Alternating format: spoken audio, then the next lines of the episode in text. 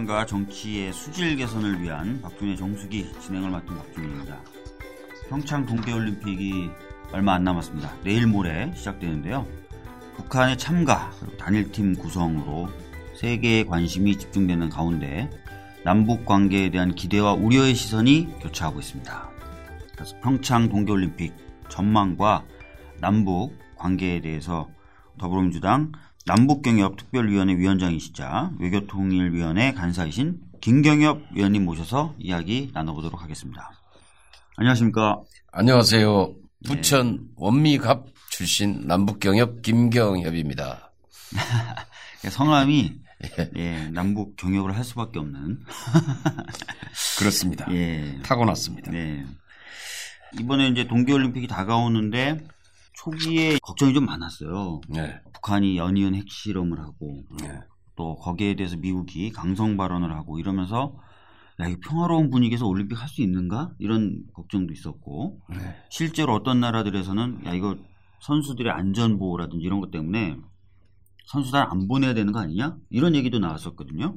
많이 나왔죠. 예. 예. 그러다가 갑자기 올해 들어서 새해 그 신년사로 김정은 위원장이 평창올림픽 참가할 수도 있다.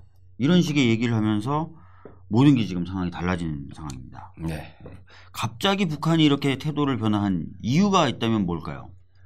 우선 작년 6차 핵실험 이후에 북한이 핵무력 완성을 선언을 했죠. 네. 그 다음에 이제 우리가 그때 좀 예상을 했던 게 연말 또는 연초 정도 되면은 대화의 자리가 마련될 수 있겠구나라고 이제 예측은 했었는데요. 네. 우선 결정적인 것은 작년 12월 달에 문재인 대통령께서 올림픽 기간 한미 훈련을 연기를 제안한 것이 음. 일단 좀 가장 크게 작용을 했다라고 보고 있고요. KTX 타고 가시면서 기차 내에서 하셨죠. 그렇죠. 예. 예. 그리고 일정 정도 미국도 여기에 호응을 했죠. 음. 어, 그래서 그게 좀 우선 결정적인 요인이었던 것 같고 예. 좀더 길게 보면은 문재인 정부 출범 이후에 남북 관계를 우리가 주도해 가고 네. 그리고 대화와 제재라고 하는 병행 전략을 음. 지속적으로 추구해 오면서 계속해서 대화의 끈을 놓지 않고 대화의 가능성을 열어두면서 인내력을 가지고 우리가 접근을 해왔던 것이 효과를 발휘했다 이렇게 보고 있습니다. 음. 그러니까 뭐 짧게는 이제 문 대통령님이 한미 군사훈련을 올림픽 기간에 연기할 수 있다라고 말씀하셨던 부분. 예, 하지만 길게 보면 정권 초기부터 있었던 대화와 협력 기조 유지 예, 이게 이제 효과를 발휘한 거다 이렇게 예. 보시는군요. 그래서 이제 참가를 하게 됐고 특히 이제 우리나라하고는 동시 입장을 하게 됐는데요.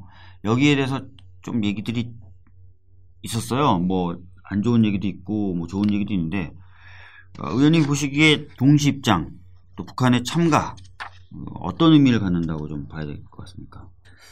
우선 동시 입장 그다음에 남북 단일팀 구성 이 문제는 평화와 화해의 상징 음. 올림픽 정신에 가장 부합하는 것이다.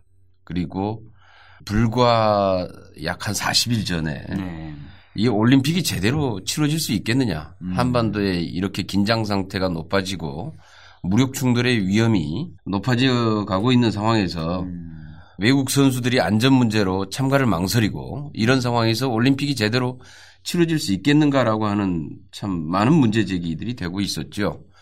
그런 측면에서 봤을 때 북한의 참가나 단일팀 구성은 우선 한반도의 긴장을 완화시키고 평화와 화해의 상징인 올림픽을 성공시키는 가장 기본적인 요인이 될 수 있다. 네. 이렇게 보고 있고요. 음.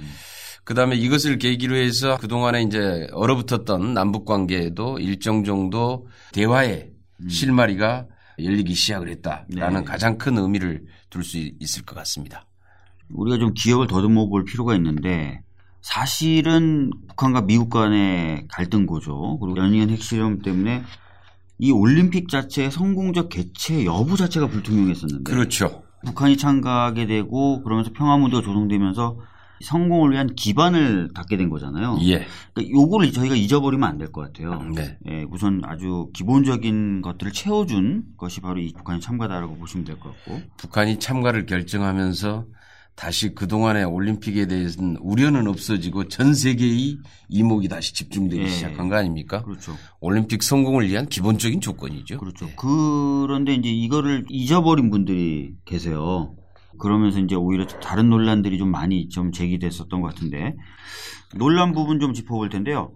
특히 아이스하키 남북 단일팀 구성 과정에서 이게 그동안 노력했던 우리나라 대표팀 선수들 일부가 좀 희생돼야 되는 것 아니냐. 네. 그 과정에서 정부가 좀 대응이 미숙했던 것 아니냐. 뭐 네. 이런 지적들이 나왔고 특히 젊은 층들이 그런 어떤 지적에 호응을 하면서 대통령님의 지지율이 떨어지는데 일조를 했다. 이런 평가까지 나오고 있는데 이 부분에 대해서 좀 말씀을 좀 해봐 주셨으면 좋겠습니다. 초기에 우리가 단일팀 구성이 워낙 이제 긴박하게 갑작스럽게 추진이 되다 보니까 아마 시간상의 여유가 없었을 것이라고 이해는 하는데요. 네. 우선 좀 단일팀 구성을 위한 사전 준비 작업이라고 그럴까요? 네. 그런 면에서 선수단이나 이런 분들과 소통이 좀 부족한 면은 있었던 것 같습니다. 그런데 이게 좀 잘못 알려진 게 음. 그동안에 우리 선수들이 오랫동안 훈련하면서 고생하고 준비를 해왔는데 네. 북한이 단일팀으로 참가하면서 우리 선수들의 출전 기회가 박탈되는 거 아니냐라고 하는 보수 언론의 보도가 대대적으로 이어졌어요. 예. 그러다 보니까 이제 어 이거는 굉장히 불공정한 거 아니냐라고 하는 당연한 만약에 정말 그게 사실이라면은 당연히 문제 제기할 수 있는 건데요. 네.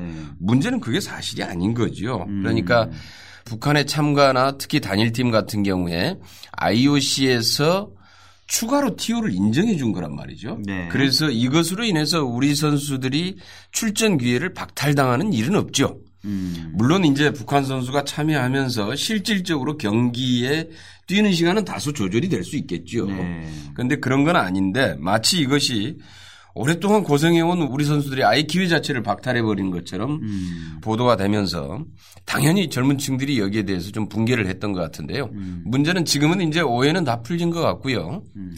그 다음에 지금 이제 북한 아이스하키 선수단을 맞이하는 우리 선수단의 밝은 모습이나 음. 그동안에 이렇게 훈련을 하는 모습들을 보니까 아주 뭐 이제는 그런 문제들은 다 해소된 것 같습니다. 네, 예. 뭐 오늘도 보니까 북한 선수들하고 같이 훈련하는 장면들에 대한 소개 기사들이 굉장히 많이 올라왔더라고요.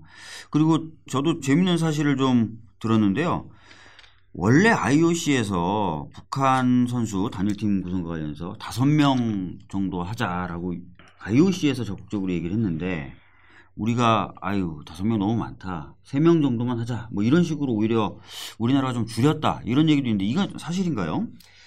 IOC는 우선 올림픽의 정신을 대단히 강조합니다. 네.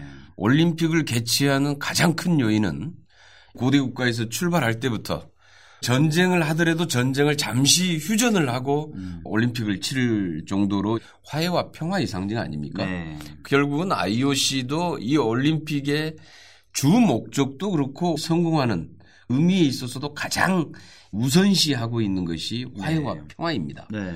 그래서 이제 이 올림픽의 목적을 달성하는데 역시 세계 유일의 분단 국가에서 그리고 작년 핵과 미사일 실험 등으로 인해서 한반도의 긴장이 최고조로 음. 그 높아져 있는 상황에서 전쟁을 예방하고 일정 정도 이 올림픽 정신을 제대로 구현할 수 있다면 이번에 평창 동계올림픽이 최대의 효과를 달성하는 것이다. 최대의 네. 목표를 달성하는 것이다. 네. 이렇게 봤던 것 같고요. 음. 따라서 북한 팀의 참가나 남북 단일 팀의 구성은 사실 우리도 굉장히 바랬지만은 예. IOC가 더 적극적이었어요. 음. 그래서 가능하면은 북한의 참가 비용이나 이런 것들도 IOC에서 다 부담을 하겠다. 음. 이렇게까지 공표를 했었고 네. 출전 선수들도 아주 넉넉하게 북한에 대해서 많은 배려를 하고 싶었던 게 IOC의 입장이었는데 음. 문제는 이제 지나치게 북한 선수들이 많아질 경우에 음. 예, 우리 선수들의 출전 기회가 조금 이제 줄어들 수 있는 거 아니냐라고 하는 그런 문제도 고려가 됐던 것 같은데요. 그래서 아마 조정을 했던 것 같고요. 네. IOC하고 합의가 잘 이루어져서 한 경기당 3명 출전으로 일단 나와 있습니다. 네. 예. 사실 뭐 IOC가 이제 평화나 이런 것들 존중하지만 또 제가 들은 얘기로는 최근에 올림픽을 개최하면 적자를 많이 본대요. 네. 그래서 올림픽을 개최하려는 나라가 점점 줄어들고 있답니다. 네. 그래서 IOC 입장에서 어떻게든 흥행을 시켜야 된대요. 네. 그래가지고 이 남북 단일팀 적극적으로 좀 밀어붙이려고 했었다. 이런 얘기들도 있긴 있더라고요. 예. 그런 면도 아마 작용을 했을 겁니다. 북한이 단순 참가 정도가 아니라 북한의 응원단, 네. 공연단 이게 또 세계적인 또 주목을 끌 수 있고 올림픽을 흥행시킬 수 있겠다. 이런 요인도 작용을 했을 것으로 보고 있습니다. 예. 예. 거기도 더 나가서 우리가 아이스하키 단일팀 이후에 아이스하키 관련된 여러 가지 지원을 약속을 했다고 그래요. 실업팀 창단이나 이런 거. 이런 부분을 통해서 아마 선수들이 이후에도 편안하게 아이스하키라는 운동을 할 수 있지 않을까 싶은데 맞죠? 네, 그렇습니다. 이번에 동계올림픽 종목이 혹시 몇 개 종목이나 되는 줄 아세요? 갑자기 그렇게 물어보시면 잘 모르죠. 16개 아닙니까? 예, 뭐 15개, 16개, 예. 15개 정도 될 텐데요. 예. 남녀로 구분하면은 약 한 20 몇 개 정도 됩니다. 네. 그런데 이제 그 중에서 사실 단일 팀이 구성된 게 여자 아이스 하키 팀. 그렇죠. 이거 하나인데요. 예. 그러다 보니까 이 아이스 하키가 아주 굉장히 주목받는 종목으로 부상을 네. 했습니다. 우선 아이스 하키에 대한 관심이 대단히 높아져서 문체부 장관께서도 뭐 약속을 하신 것 같은데요. 음. 이미 아이스하키 팀에 대한 지원 계획들 이런 게 좀 발표가 되지 않았습니까? 네. 그 수원시청에서는 실업팀 창단 계획을 발표했고 음. 문화체육관광부에서 이것을 좀 지속적으로 지원하기로 협의가 된 것 같습니다. 네. 그다음에 여자 아이스하키 선수들 체육 특기생으로 음. 아마 대학에 입학하는 방법도 찾아보고 있는 것 같고요. 네. 지속적으로 아이스하키에 대한 지원을 하겠다라는 음. 정부의 입장이 이후에 아마 아이스하키 발전에 크게 도움이 될 것 같습니다. 네. 여러모로 지금 정부도 신경을 좀 쓰고 있고요. 그 오히려 단일팀으로 주목을 좀 받으면서 또 기업들도 좀 적극적으로 나서는 것 같고 또 뭐 좋은 계기들이 마련되고 있는 것 같습니다. 제가 아까 잠깐 말씀드렸지만 오늘도 뭐 합숙하고 있는 훈련하고 있는 그 남북 선수들 분위기 굉장히 좋다. 심지어 뭐 오늘 보니까 여자 아이스하키 북한 선수들이 방탄소년단 노래를 듣고 다닌다. 그리고 뭐, 뭐 아이스크림 케이크 저도 모르는 노래인데 뭐 그런 아이돌 노래를 흥얼거리면서 다닌다. 뭐 코카콜라 자본주의의 상징 어? 김경호 의원님 때 미국의 똥물이라고 불렀던 코카콜라를 마시면서 다닌다. 뭐 이런 보도들이 많이 나오는데 요즘 분위기는 어떻습니까? 아이스하키 단일 팀이 함께 지금 한 지 열흘 정도 네. 되지 않았습니까? 그런데 최근에 훈련 모습에 대한 보도를 보면은 원팀으로 변해가고 있다. 이렇게 음. 얘기를 하고 있어요. 그래서 머리 감독도 북한 선수들을 지도하는 것이 즐겁다. 네. 그 다음에 이제 스웨덴과의 평가전에 대해서도 아, 처음인데 너무 잘해줬다. 음. 아, 아주 팀워크가 잘 맞는다. 네. 호흡을 잘 맞추고 있다. 이렇게 음. 하는 거 보니까 역시 한 민족, 한 동폴에서 네. 순식간에 음. 열흘 만에 팀 플레이를 해낼 수 있는 것 같습니다. 네. 감독 이름이 머리였군요. 머리 감독이 그럼 어깨 무릎팔은 썰렁합니다. 예. 지금 보면 이제 남북 단일팀 구성 구성돼서 내부 화합, 그 둘러쌌던 오해에 대한 해소, 북한의 참가로 인한 전체적인 평화 분위기 고조, 세계의 이목 집중 이런 효과들이 지금 나타나고 있는데요.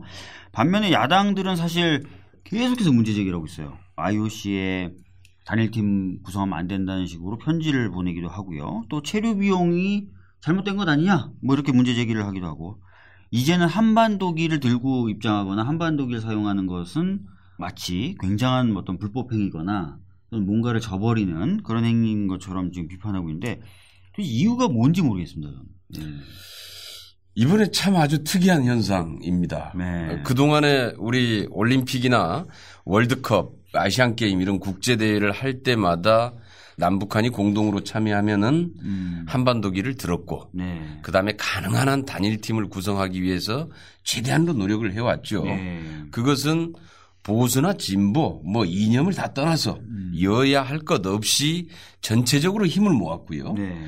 그렇게 해서 단일 팀을 구성하면 그게 하나의 우리의 최대의 성과로 알려지고 대회 성공의 가장 기본적인 요인으로 이렇게 알려져 왔는데 네. 이번 평창 동계올림픽에서만은 뭐 야당이 다 그런 건 아닌데 네. 야당 중에서 저는 보수 야당이라고 잘 안 하는데요. 예. 수구 야당이라고 아, 얘기합니다. 수구 야당 다 예. 알아들으시죠? 뭐. 예. 그런데 이 수구 야당 참 아주 태도를 보면 정말 이해할 수가 없어요. 음. 자신들이 지난 2011년인가요? 평창 올림픽 지원 특별법 만들 때 네. 단일팀 구성 지원을 할 수 있도록 법안을 발의해서 통과까지 다 시켜놓고 맞습니다. 예. 그리고 남북 분산 개최 공동 개최해야 된다라는 주장까지 다 해놓고 네. 갑자기 난데없이 지금 평창 올림픽 앞두고 이념 공세를 음. 소위 말하는 분단 장사를 네. 시작을 했다 음. 이렇게 보고 있는 겁니다. 다시 말해서 이렇게 해가지고 이 평창 동계올림픽이 망가지든 말든 음. 상관하지 않겠다. 음. 우리는 여기에 대해서 이념 공세를 통해서 정치적인 이득을 얻겠다. 아마 이런 이 목적이 아니냐 음. 이렇게 보고 있는데요. 정말 부끄러웠던 것이 IOC의 단일팀 반대하는 서한 보낸 것. 예. 정말 나라 망신입니다. 음. 그리고 단일팀에 대해서 계속해서 문제 제기하고 음. 이를 이념 공세로 몰고 가고 지금 그럴 상황이 아니잖아요. 네. 그 이게 이제 예전에 없었던 모습인데 워낙 이 수구 야당이 음. 국민적인 지지도가 워낙 낮다 보니까 네. 이 문제마저도 일종의 정치적으로 활용해서 적대감을 좀 부추기고 음. 분단 장사를 통해서 이념 공세를 통해서 정치적인 기반을 좀 더 확보를 해보겠다라고 하는 네. 이런 의도가 아니냐 이렇게 보고 있는 건데요.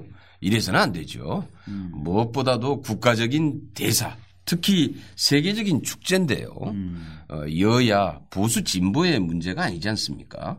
전체적으로 온 국민이 힘을 모아서 네. 성공시켜야 될 행사고 또 여태까지 역사적으로 우리가 88 올림픽도 그렇고 예. 월드컵도 그렇고 아시안 게임, 세계 선수권 대회 모든 국제 대회를 할 때마다 여야가 힘을 모아서 해왔는데 네. 정말 이번에 평창 동계 올림픽 코앞에 두고 야당 분들께서 이렇게 얘기하면 음. 정말 완전한 수구 야당으로 낙인 찍히게 될 겁니다. 네. 아니 뭐 보니까 이런 주장도 하시더라고요. 동계올림픽 기간 중에 한미 군사 훈련 연기한 걸 두고 그 사이에 뭐 북한이 더 핵을 진보화시킬 것이다. 뭐 그러면 어떡할 것이냐. 뭐 이런 얘기도 많이 하는데 그럼 올림픽 기간에 계속 군사 훈련하고 막 긴장 고조되고 저쪽에서 미사일 쏘고 막 이러면 아까 제가 말씀드렸던 것처럼 올림픽 자체가 안 되는 거 아니에요? 그렇죠. 그러니까 그런 생각을 좀 못하는 것 같고 본인들이 옛날에 했던 행동이나 말하고도 완전히 배치되는 얘기를 하고 있고 국익에도 반하는 얘기를 하고 있는 것 같습니다. 그리고 이 올림픽 기간에 우리가 군사훈련을 연기했다고 그래서 그럼 군사훈련을 연기 안 하면은 북한이 핵 미사일 개발을 중단합니까? 그렇지도 않죠. 예. 전혀 아니죠. 음, 오히려 아마 더 도발하고 그럴걸요. 네. 오히려 이 올림픽 기간에 이렇게 북한의 참가나 단일팀이 구성됨으로 인해서 북한이 핵 실험이나 미사일 실험을 할 수 있는 가능성을 훨씬 더 낮추고요. 그렇죠. 예, 예. 오히려 이 한반도의 평화에 기여할 수 있는 부분이 있는 거지. 그렇죠. 예. 아, 우리가 이 군사훈련 그거 연기 안 한다고 뭐 북한이 핵 미사일 개발 중단하는 것도 아니잖아요. 네. 그래서 자꾸 그런 문제랑 연관시키는 것 자체가 정략적이다 이렇게 보는 겁니다. 음. 예.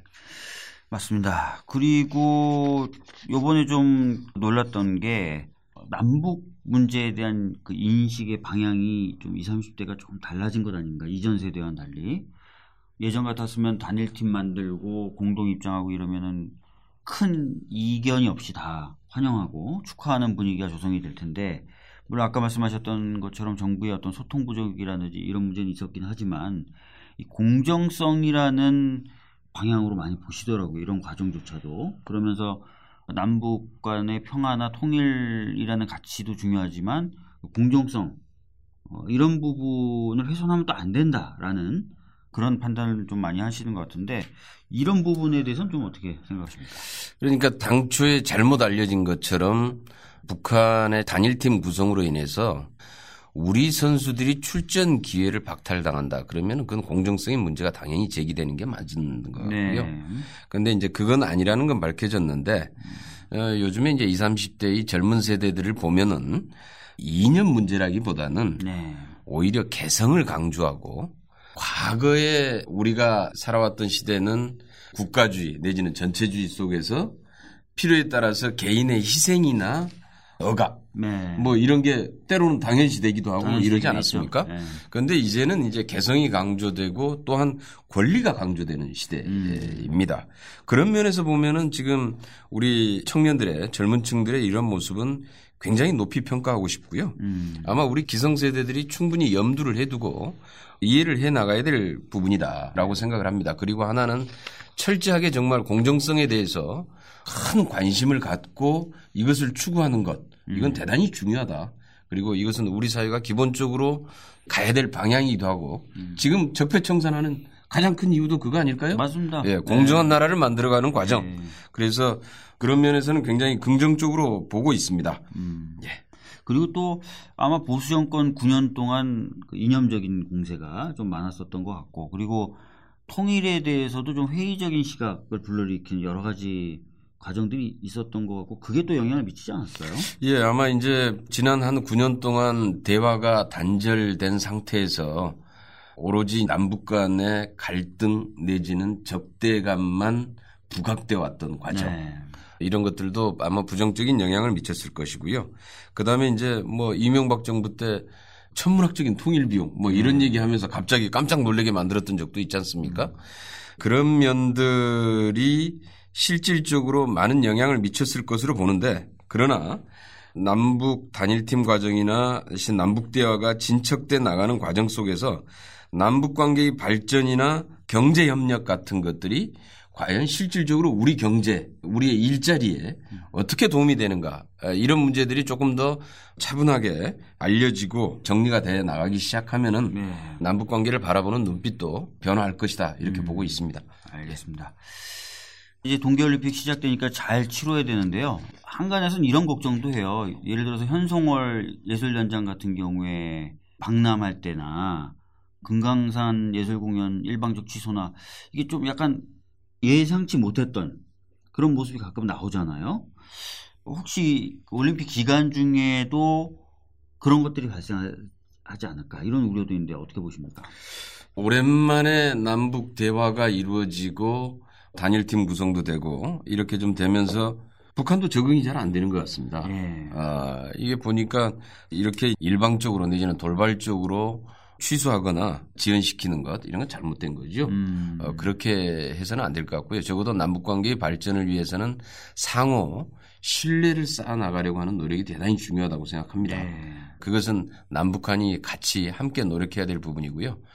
북한도 적어도 국제사회에서의 이 프로토콜이나 네. 이런 문제에 대해서 관심을 가지고 함께 이 남북 관계를 풀어갈 수 있도록 음. 예, 노력을 해야 될 것입니다. 네. 알겠습니다. 이뭐 이런 돌출적인 상황이 없기를 좀 바라겠습니다. 이제 사실 또 중요한 게 평창 이후의 남북 관계예요. 이번에 이제 북한의 참가라든지 한반도기 사용 이런 거에 대해서 부정적으로 평가하시는 분들 중에 많은 분들이 그래 올림픽 기간 동안 잘 지내자. 근데 그 이후에 아무 소용없이 또 예전 관계로 복원되고 하면 이게 무슨 의미가 있느냐. 실제로 과거에도 그랬다. 뭐 올림픽 때 잠깐, 아니면 스포츠 경기가 있을 때 잠깐. 그다음 그 이후에는 오히려 예전보다 더 못하는 사이로 돌아가고 이런 거 반복해서 봤기 때문에 그래서 사실은 이번에 북한 참가하는 것에 대해서 의미를 부여하는 것에 난 주저된다 이렇게 말씀하시는 분들이 많거든요. 남북 관계가 이제 평창 이후에도 잘 돼야 되는데 당연히 이제 우리 정부 그리고 이제 더불어민주당에서는 이 남북 대화를 지속적으로 끌고 가자라는 입장인데 우선 군사회담에는 합의를 한 거죠. 예, 그렇죠. 거기서 도대체 무슨 얘기를 좀 해야 이런 기류로 가는데 도움이 좀 될까요? 우선 올림픽을 계기로 해서 만들어진 남북 대화의 분위기 이걸 잘 살려내는 게 대단히 중요합니다. 예. 사실 올림픽 이후에는 어떻게 될지 누구도 예측하기 어렵죠.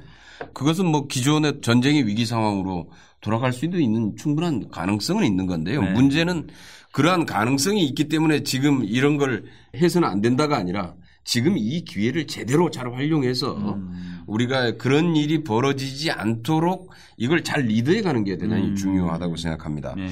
그래서 이번에 사실 오랜만에 이 대화가 시작됐다고 하는 것이 남북 단일팀 구성 문제뿐만 아니라 이게 고위급 회담이나 이제 군사회담까지 발전을 했고 음. 거기에 오랫동안 아예 끊겨 있었던 한라인을 복원하는 것 굉장히 이제 중요한 의미가 있죠.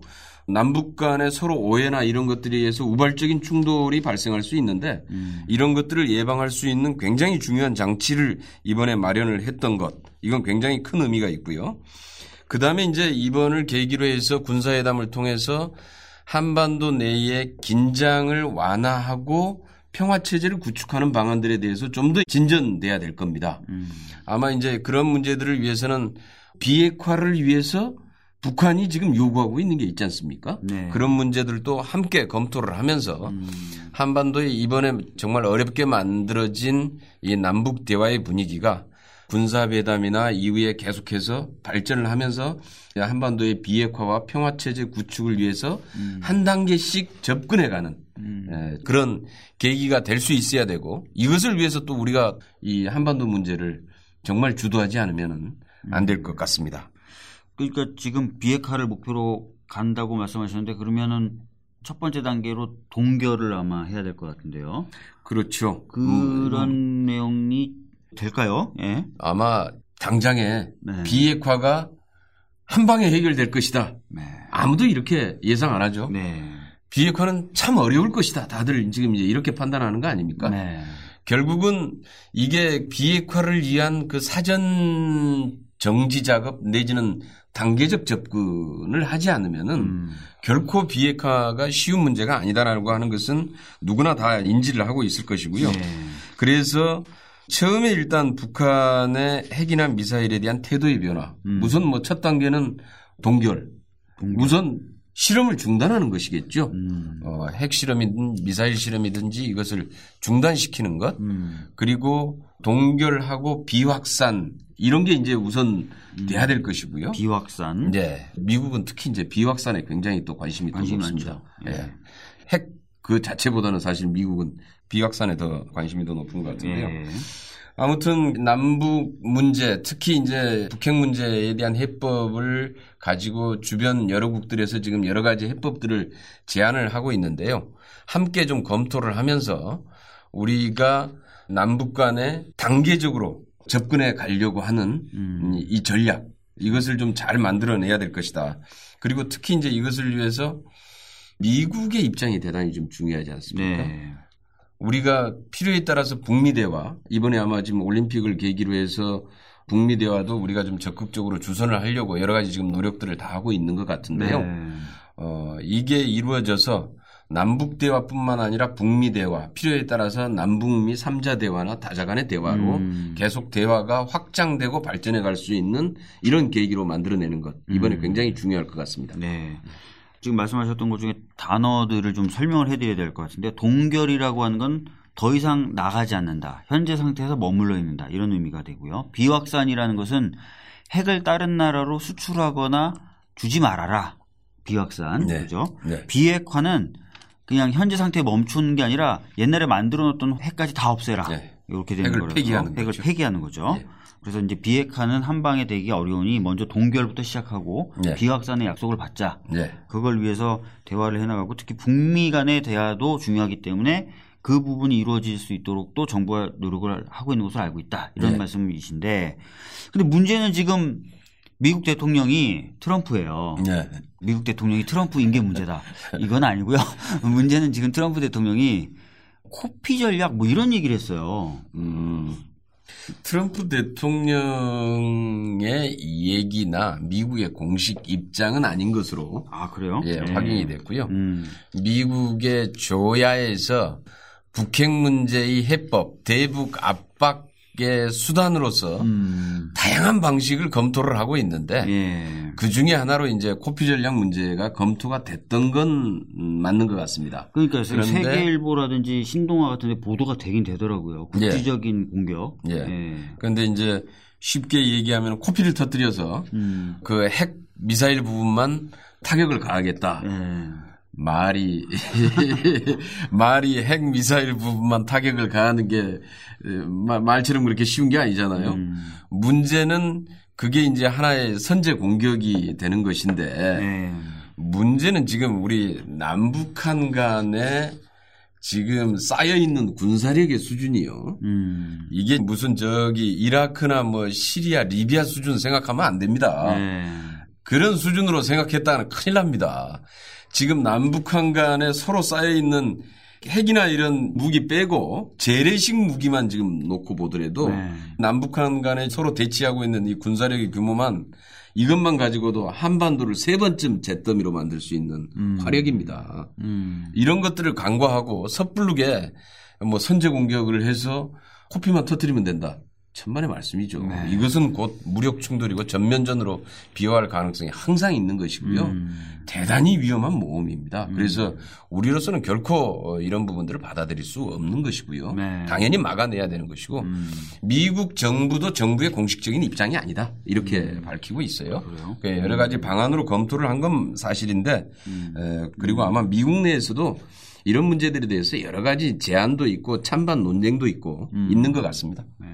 아니 근데 또 반면에 빅터 차라고 예. 주한 미국 대사로 내정돼 있던 사람 갑자기 이제 교체가 됐어요. 예. 한간에선 이 빅터 차가 남북 관계나 북미 관계에서 평화로운 자인데 이 사람을 교체한 걸 봐서는 진짜 미국이 코피를 터트리려고 하는 거 아니냐 이런 예. 얘기도 나오거든요. 이거 이건 어떻습니까? 그것도 확인을 해봤더니 또 전혀 사실하고 좀 다릅니다. 사실하고 다른가요? 예. 우선 이 빅터 차라는 분은 미국의 대표적인 강경파입니다. 아. 현재 백악관에서 대북 강경론을 주도하고 있는 매튜 포틴저 네. 어, 이런 분들에게 가장 큰 영향을 미친 것으로 알려져 있고요. 음. 당초에 이 빅터 차는 트럼프를 별로 좋아하지 않았어요. 네. 트럼프를 반대했었는데 아마 국무부 쪽에서 적극적으로 추천을 해서 대사로 내정이 됐던 것 같은데 음. 과거에 뭐 이런 인사검증 이런 문제들을 놓고 여러 가지 요인들이 아마 작용을 했다 이렇게 알려져 있습니다. 네. 그래서 일부 언론에 이제 보도된 것처럼 음. 빅터 차가 코피 전략을 반대해서 내정이 네. 철회된 것이다. 그런 것 같지는 않고요. 음. 왜냐하면은 빅터 차가 내정될 당시에도 이미 코피 전략은 의견으로 여러 가지 제안이 되고 있었던 상황이고 네. 그다음에 빅터 차는 물론 이 군사작전 분에 대해서는 대단히 강경파임에도 불구하고 음. 모든 제재와 압박 수단을 다 총동원해야 된다 이렇게 주장을 하는 분임에도 불구하고 음. 그러나 코피 전략은 위험하다. 음. 한반도 내 미국인 때문에도 음. 위험하고 주일 미국 가족들에게도 위험하고 그 이것으로 인한 희생이 엄청날 것이다. 이렇게 네. 지금 이제 예상을 했고 이 문제는 결코 미국이 선택해서는 안 된다라는 입장을 가지고 있죠. 그런데 음. 아마 이것 때문은 아니고 아마 확인해 보니까 여러 가지 좀 다른 요인들이 음. 작용을 했던 것으로 이렇게 알려지고 있습니다. 음. 그러니까 빅터 차는 한간에 알려진 바와 달리 대북 강경파다. 예. 어, 그래서 어. 이 사람의 교체가 한간 알려진 것처럼 대북 온건파를 교체함으로써 강경 일변도로 가겠다라는 건 아니다. 예, 그것하고는 네, 전혀, 전혀 관계가 없는 것 같습니다. 예. 이 코피 전략이라 해서 저는 처음에 뭐 KO 뭐 이런 식으로 영어 약자인 줄 알았어요. 근데 그게 아니라 블러디 노우즈라고 돼 있더라고요. 피트성이 코를 만들겠다. 아, 진짜 코피 전략이 있더라고요. 음, 이게 황당한 뭐 작전명이 뭐 이런 게 있을까? 그럼 뭐 우리는 뭐 따기 전략, 뭐 이빨 뽑기 전략, 뭐 귀지 전략, 코딱지 전략 뭐 이런 식으로 좀 해야 되겠네요. 그런데 예. 아마 그런 전략으로 남북 문제가 풀릴 것 같으면은 아, 뭐 우리로서도 당연히 뭐 검토를 네. 하겠죠. 그런데 네. 문제는 이런 방식으로 결코 해결이 안 된다는 거. 그러니까요. 예. 아니 진짜 코피만 내려고 해서 코피만 나겠습니까? 저쪽은 코피 나면 동시에 식칼 들고 덤빌 수도 있고요. 그렇죠? 그렇게 되면 가장 피해를 보는 게 우리나라 국민들 아니겠습니까? 가장 큰 것은 우리죠. 그러니까. 예. 어. 8일에 이제 문 대통령님은 펜스 부통령 만나는 걸로 되어 있습니다. 어떤 논의가 될 것으로 예상이 되고 있습니까? 아마 그 북미 관계 네. 내지는 북미 대화를 일정 정도 중재하고 권유하는 이런 부분들이 기본적으로 전제돼 있을 텐데요. 네. 그것과 더불어서 이게 지금 이제 문재인 정부 와 트럼프 행정부 간의 한미 공조 음. 어, 아주 한 단계 한 단계씩 이렇게 잘 이렇게 만들어 오지 않습니까? 네. 자꾸 이제 뭐 에, 미국 조야의 목소리를 가지고 한미 간에 여러 가지 이견이 있는 것처럼 얘기도 하는데 음. 전혀 그렇지 않습니다. 그러니까 보니까 정부의 공식적인 입장을 봐야 되거든요. 네. 예. 트럼프 행정부의 공식적인 입장과 조야에서 벌어지는 다양한 의견들이 있는데 이런 부분들이 그동안에 정확히 좀 구분돼서 설명되어져야 되고요. 네. 그다음에 이제 우리 입장에서는 트럼프 행정부와의 공식적인 공조, 음. 어, 함께 한 단계 한 단계 좀 잘 만들어내는 것. 아직까지 뭐 쭉 잘 진행을 해왔는데요. 지금부터 이제 더욱 중요한 거 아닙니까? 네. 특히 올림픽 이후의 상황, 음. 어, 이것을 계기로 해서 북한의 비핵화를 위한 입구를 어떻게 만들어낼 것이냐. 음. 아, 이런 것부터 시작해서 음. 어, 북미 대화 또는 남북미 대화 음. 내지는 사자, 육자와 같은 음. 다자 회담 음. 이런 것들로 어떻게 발전시켜 낼 것이냐의 문제를 함께 좀 고민을 하면서 음. 한미 간에 이걸 좀 풀어가는 구체적인 뭐 작전들이라고 그럴까요? 음. 이런 것들을 좀 논의를 해야 될 것 같습니다. 네. 아니 그래서 말씀해 주신 김에 제가 좀 더 여쭤봐야 될 것 같은데요. 마침 이제 서열 2위인 김영남 북한 최고인민위원회 위원장이 내려온다 그러더라고요. 거기다가 문재인 대통령님이 얼마 전에 트럼프 대통령하고 통화하면서 북미 대화도 좀 해야 되지 않겠느냐. 네. 뭐 이런 얘기를 말씀하셨다고 하고 그래서 이게 연속해서 그러면은 문재인 대통령님과 김영남 위원장의 만남 더 나아가서 펜스 부통령과 김영남 위원장과의 만남 뭐 아니면 말씀하신 대로 3자의 만남 뭐 이런 것들이 있을 가능성도 있어 보이는데 어느 정도 가능성이 있다고 보십니까? 아마 이번에는 뭐 3자의 만남까지는 가지는 않을 것 같고요. 네. 당연히 이제 문재인 대통령과 김영남 상임위원장과의 만남은 이루어질 것 같고요. 음. 거기에 대한 건 추진이 되고 있는 것으로 알고 있습니다. 그리고 네. 역시 이제 문재인 대통령과 펜스 부통령의 만남도 당연히 예정돼 있고요. 네. 그런데 이제 우리가 사실 여기에서 이제 중재자 역할을 좀 할 수밖에 없는 상황 아니겠어요. 네. 그래서 아마 이번에 이렇게 이제 각각의 만남들이 서로 좀 조율을 하는 과정으로서의 음. 대단히 중요할 것 같고요. 네.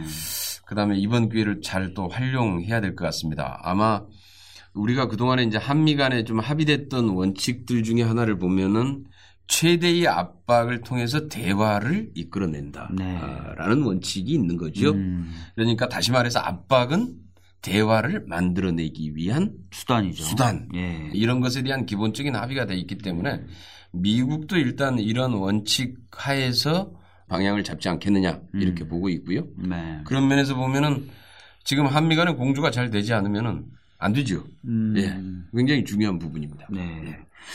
일단은 문재인 대통령님과 펜스 부통령의 만남, 문재인 대통령님과 김영남 위원장과의 만남은 있을 것이나 3자 간의 만남까지는 어려울 것이다 라고 보셨고 예, 아직 거기까지는 조금 네. 예, 예, 우리- 펜스와 김영남 위원장 간의 만남도 정부가 주선을 하려고 노력은 하겠지만 꼭 될 것이다 라고 보기는 좀 어렵다 이렇게 보시는 거죠. 예.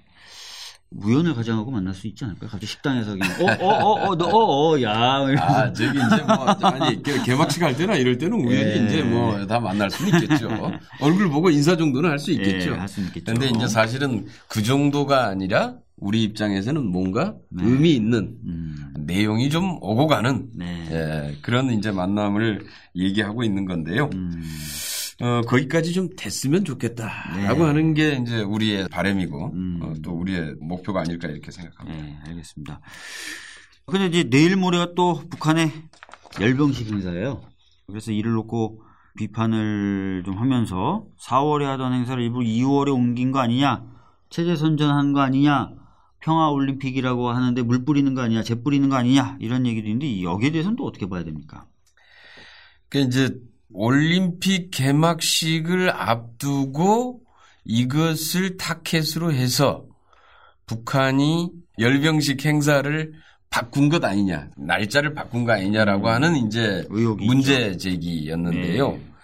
좀 확인을 해봤더니 네, 북한은 48년부터 네, 78년까지 1978년까지 네. 2월 8일 날을 건군절 그러니까 우리로 얘기하면 국군의 날이죠. 네네. 네, 국군의 날 행사를 해왔고요. 음, 그 다음에 이제 78년 이후에 김일성의 백두산 항일 유격대를 만들었다는 4월 25일로 예. 이걸 변경을 했어요. 음. 그러다가 이제 다시 김정은이 들어서고 나서 2015년부터 4월 25일은 백두산 항일 유격대의 창건일이고 네.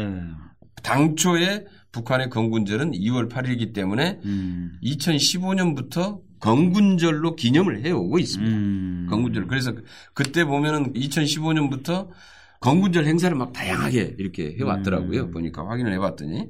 그래서 이번 그 올림픽 개막식을 내지는 올림픽에 좀 그 뭡니까 이게 좀 찬물을 끼얹기 위해서 네. 또는 의도를 가지고 음. 어, 열병식을 바꾼 것 같지는 않다. 음. 이렇게 보여지고요.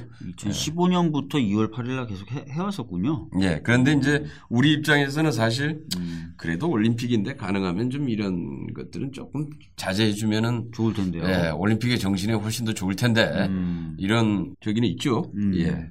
사실 뭐 이왕 해줄 거면 열병식도 좀 미루고 이러면 참 좋을 텐데. 예, 그랬으면 좋을 텐데. 네. 이게 이제 북한의 입장은 자기들이 뭐 우리 국군의 날인데 왜 국군의 날 행사까지 뭐라고 그래. 이제 뭐 음. 이- 이러고 있더라고요. 그렇게 얘기를 하겠죠, 당연히. 뭐 2015년부터 우리 계속 이때 해왔다. 예. 남북 이산 가족 상봉 얘기도 잠깐 나왔었었는데 북한에서는 아유 야 그러려면 중국 식당 집단 탈북 여성들 먼저 북으로 보내. 그러면 우리가 얘기해 볼게. 이렇게 지금 얘기를 하고 있어요. 여기에 대해서 어떻게 판단을 좀 해야 될까요? 참 어려운 문제인데요. 어, 어려운 문제는 좀 질문 좀 안 하셔야 되는데 이게 예. 작가님들이 참. 예, 참 어려운 문제인데 사실 이제 이 중국 식당 집단 탈북 문제는 네. 탈북 당시에도 기획 탈북이 아니냐 이제 이런 좀 의혹들이. 많이 제기가 예. 됐죠. 그래서 그때 그 매니저는 탈북 사실을 정확히 알고 준비를 했는데 나머지 따라왔던 여성들 중에서는 뭐, 탈북 사실을 모르고 그냥 왔던 사람들이 있었다. 이게 뭐 우리 언론에도 좀 여러 가지 보도가 됐었는데 네.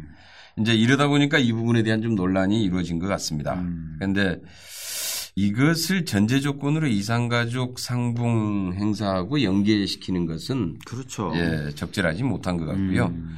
문제는 우리 입장에서도 집단 탈북 경위에 대한 조사 그리고 현재 당사자들의 의사 제대로 좀 확인해 볼 필요는 있겠다. 맞습니다. 당사자들 의사는 좀 제대로 한번 확인이 돼야 될 것 같아요. 예, 그래서 당사자들이 음. 북한으로 돌아가고 싶다. 음. 그럼 뭐 돌려 보내 주는 거죠. 예, 그러게요. 그게 뭐 인권을 위해서도 아 그쪽으로 가고 싶다. 아, 가고 우리 한국에 살고 싶다. 그럼 또 살 수 있게 네. 예, 보장을 해주고 음. 이렇게 가야 되지 않겠습니까? 그렇죠. 예. 그러니까 본인들의 의사 확인이 제일 중요하고 자기 의사대로 해드리는 게 가장 인도적이라고 저도 생각합니다. 그이 부분은 그렇게 어, 좀 보면 될 것 같고요. 남북 대화가 잘 되면 다시 이제 경협 의원님 성함 네. 경협 돼야 되지 않을까요? 개성공단 폐쇄 같은 경우도 박근혜 대통령이 혼자 일방적으로 내린 결정이었고 그래서 이 경협으로 좀 이어지면서 개성공단 문제도 좀 해결되고 이렇게 되는데 이 부분은 어떻게 될 것 같으십니까? 정말 이 경협이 잘 돼야 특히 경협 남북, 화이팅! 남북 경협이 잘 돼야 8천만 민족의 상생과 번영의 네. 길이 열립니다. 그렇죠. 이건 분명히 맞는데 말이죠. 네. 그동안의 남북 경협이 우리 전 민주정부 10년 동안에 김대중 노무현 정부 때문에 참 어렵게 만들어져서 굉장히 중요한 성과로 특히 남북 관계의 긴장을 완화시키고 그 역할을 담당을 하면서 특히 또 우리 경제에도 굉장히 크게 도움이 됐어요. 네. 사실 개성공단 같은 경우에 보면은 우리가 1년에 인건비로 주는 것보다 음. 우리가 매출로 얻는 수익이 사실 10배 이상이었거든요. 그렇죠. 그건 다 알려. 그래서 이제 개성공단 중단을 시키면서 나온 얘기가 이게 대북 제재냐, 우리 셀프 제재냐, 우리 입주 기업에 대한 제재냐 이렇게 제기가 될 정도로 음. 개성공단 중단으로 인해서 사실 피해는 우리 기업들이 훨씬 더 크게 받은 겁니다. 맞아요. 이게 북한은 그 인건비에 안 들어간 것밖에 없어요. 맞아요. 그런데 이게 참 황당했던 게 보면은요. 개성공단 중단하는 것도 어떤 회의를 통해서 검토하고 결정된 게 아니더라고요. 음. 지난 국정감사에서도 이게 밝혀졌는데 통일부에서도 개성공단 이렇게 폐쇄하면 안 됩니다.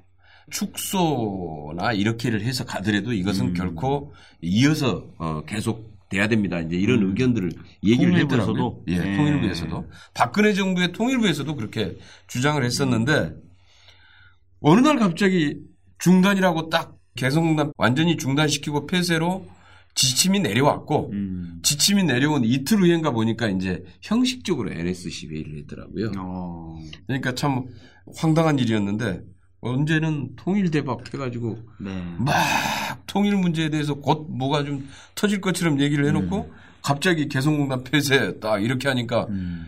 우리 국민들도 황당하고 거기에 입주해 있던 기업들은 정말 황당한 거죠. 음. 그리고 그것으로 인한 시설 피해, 원자재, 부자재 뭐 하나도 못 건져오고 음. 이것으로 인한 피해도 상당했고요. 피해 보상도 지금 다 안 되고 있는 것 같은데 네.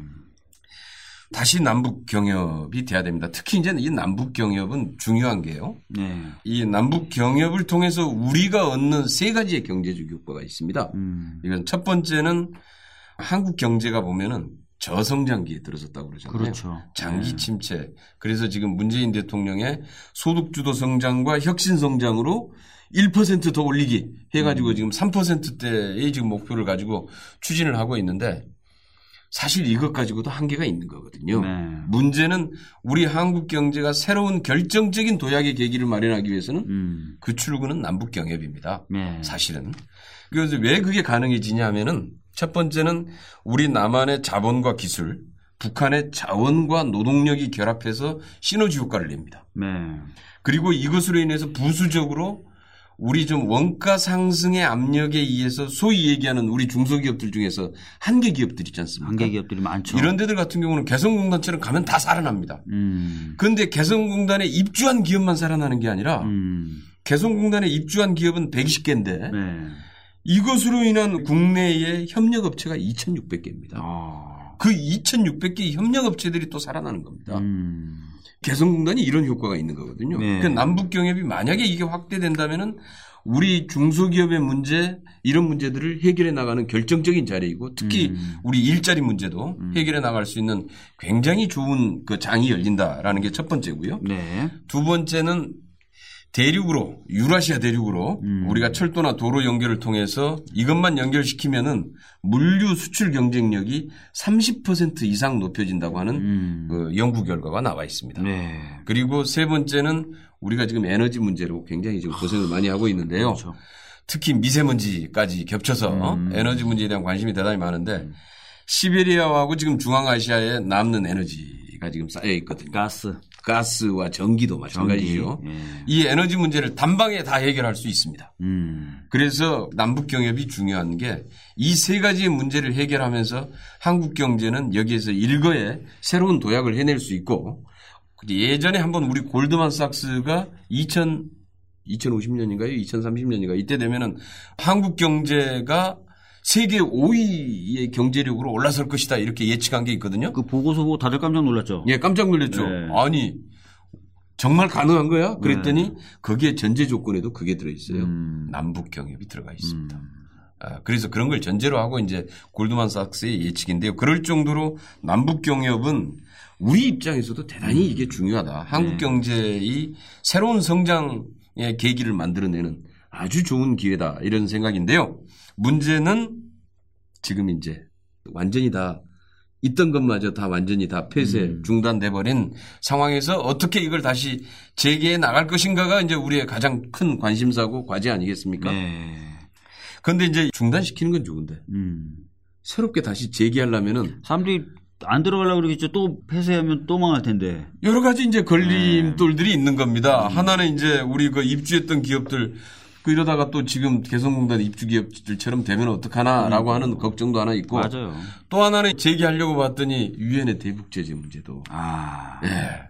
이것도 지금 이제 걸려 있는 건데요. 음. 과거에도 이제 대북 제재가 유엔 결의안은 남북 개성공단이나 남북 경협 사업에는 적용하지 않는다라는 그렇죠. 게 예외가 있었어요. 네. 예외가 있었는데 우리가 지금 이제 유엔 대북 제재 결의안이 계속 강도가 높아지면서 음. 작년 연말에 이제 최대의 강도까지 지금 가 있는 상황이거든요. 예. 그래서 지금 이 문제와 함께 풀어야 될 문제가 지금 걸려 있는 겁니다. 그러니까 이제 풀어가기가 훨씬 더 지금 어려운 상황에 있는 건데요. 음. 이것을 이제 함께 고민을 하면서 이것을 위해서는 우선 북한의 핵 문제에 대한 좀 태도 변화 예. 이런 것들도 좀 전제가 돼야 될 것 같고요. 음. 그렇게 해서 좀 더 유엔의 대북 제재에서 남북 경협 사업들은 좀 다른 문제로 예전처럼 예외로 인정을 받을 수 있는 이런 방안들도 다시 이제 새롭게 시작을 좀 해야 될 부분이 아닌가 음. 이렇게 보여집니다.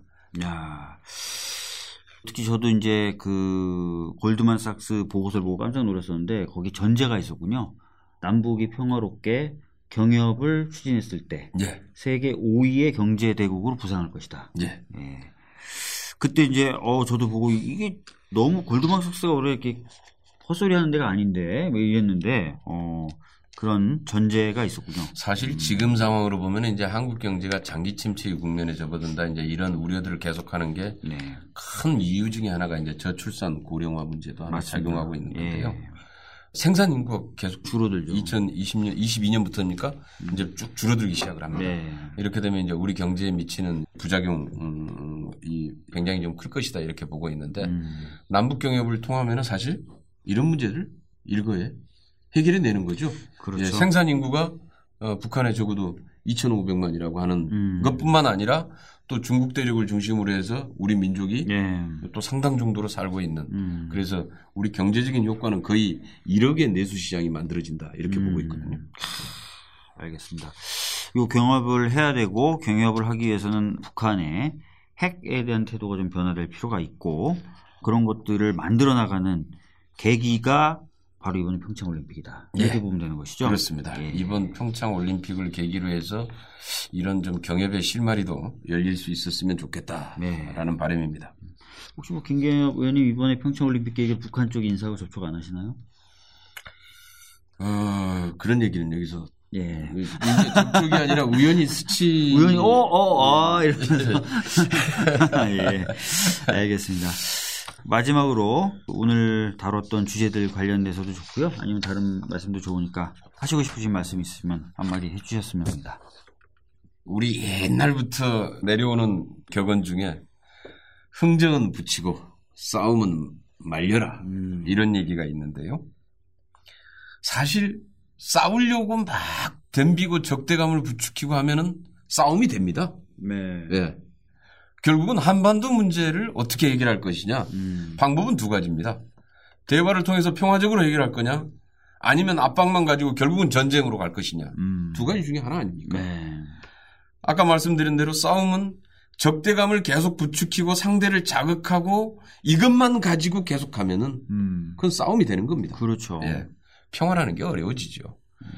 누가 그런데 싸움을 원하겠습니까? 그러니까요. 예. 다 평화를 원할 텐데 음, 다 평화라고 얘기합니다. 그런데 문제는 국내에도 있고 국외에도 일부가 있는 것 같아요. 음, 뭔가 이 분단 상황을 이용해서 음. 내지는 이 남북 대결을 좀 부추겨서 정치적, 경제적 이득을 취하려고 하는 세력이 있다. 음, 저는 이제 저는. 요게 요게 가장 큰 네. 문제다. 저는 아니에요. 박주민 의원님은 아니죠. 네, 저는 아니에요. 저는 숙명적으로 남북 경협이기 때문에 뭐 그럴 수가 없는 거고요. 네. 문제는 그런 건데요.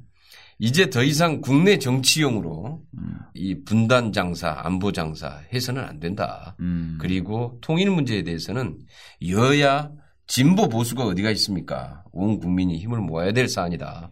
라는 거고요.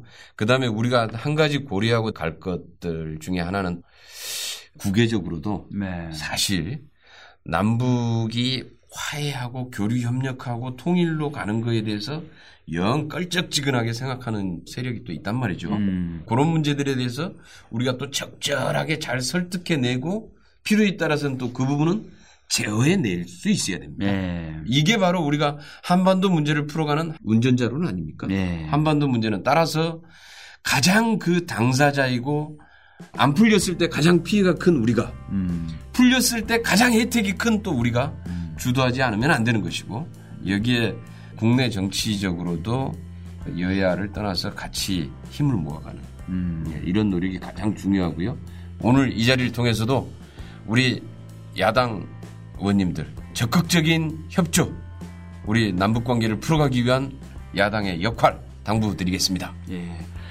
예, 오늘 이름부터 경협이신 김경협 의원님 모시고 평창올림픽 그리고 평화 그리고 남북관계의 미래 전망 그리고 우리가 해야 될 일에 대해서 조목조목 짚어봤습니다. 바쁘신 시간에도 나와주셔서 대단히 감사합니다. 감사합니다. 감사합니다.